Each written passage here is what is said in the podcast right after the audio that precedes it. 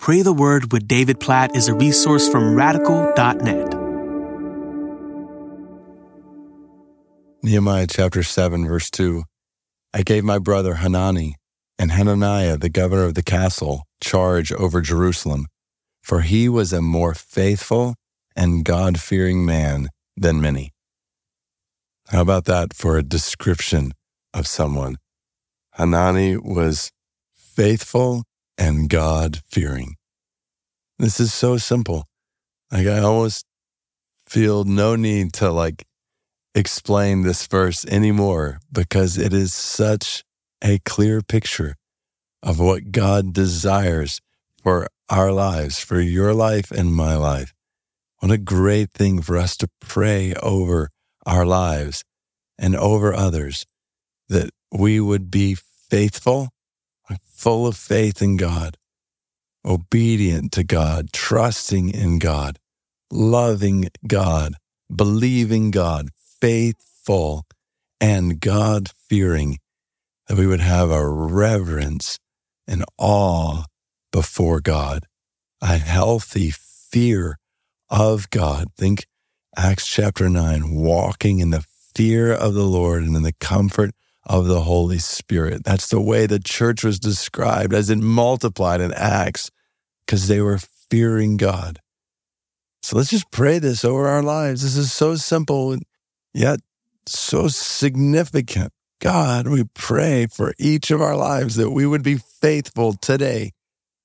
God, we pray that our lives today would be full of faith in you, walking with faith in you, trusting you, believing you, amidst whatever we're walking through in our lives, full of faith in you, in ways that lead to obedience to you, in ways that lead to worship of you and love for you and fear of you. God, we pray that you would make us God-fearing.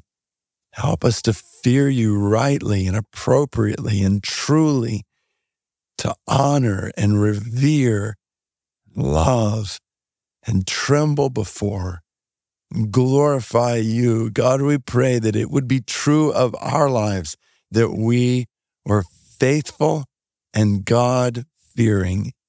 Yes, God, we pray that. And we pray that you would uncover any areas of our life, every area of our life that is not full of faith right now, that's not faithful, any ways we're not walking faithfully with you, and or any ways in which we're not rightly fearing you, revering you, worshiping you in ways that glorify you to the full.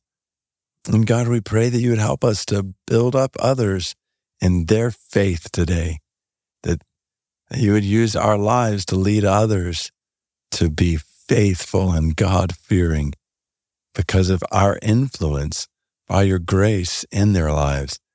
And God, we pray for the Jat people of India and Pakistan and spread out even in places like United States and Canada.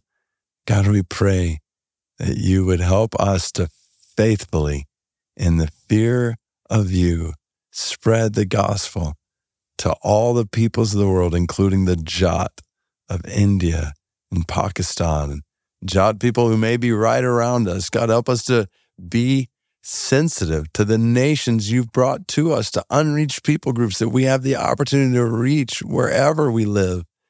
God, help us to be faithful and to fear you as we obey your command to make disciples of the nations. We pray these words over our lives today. Help us to be faithful and God-fearing, according to your word in Nehemiah chapter seven, verse two. We pray in Jesus' name. Amen.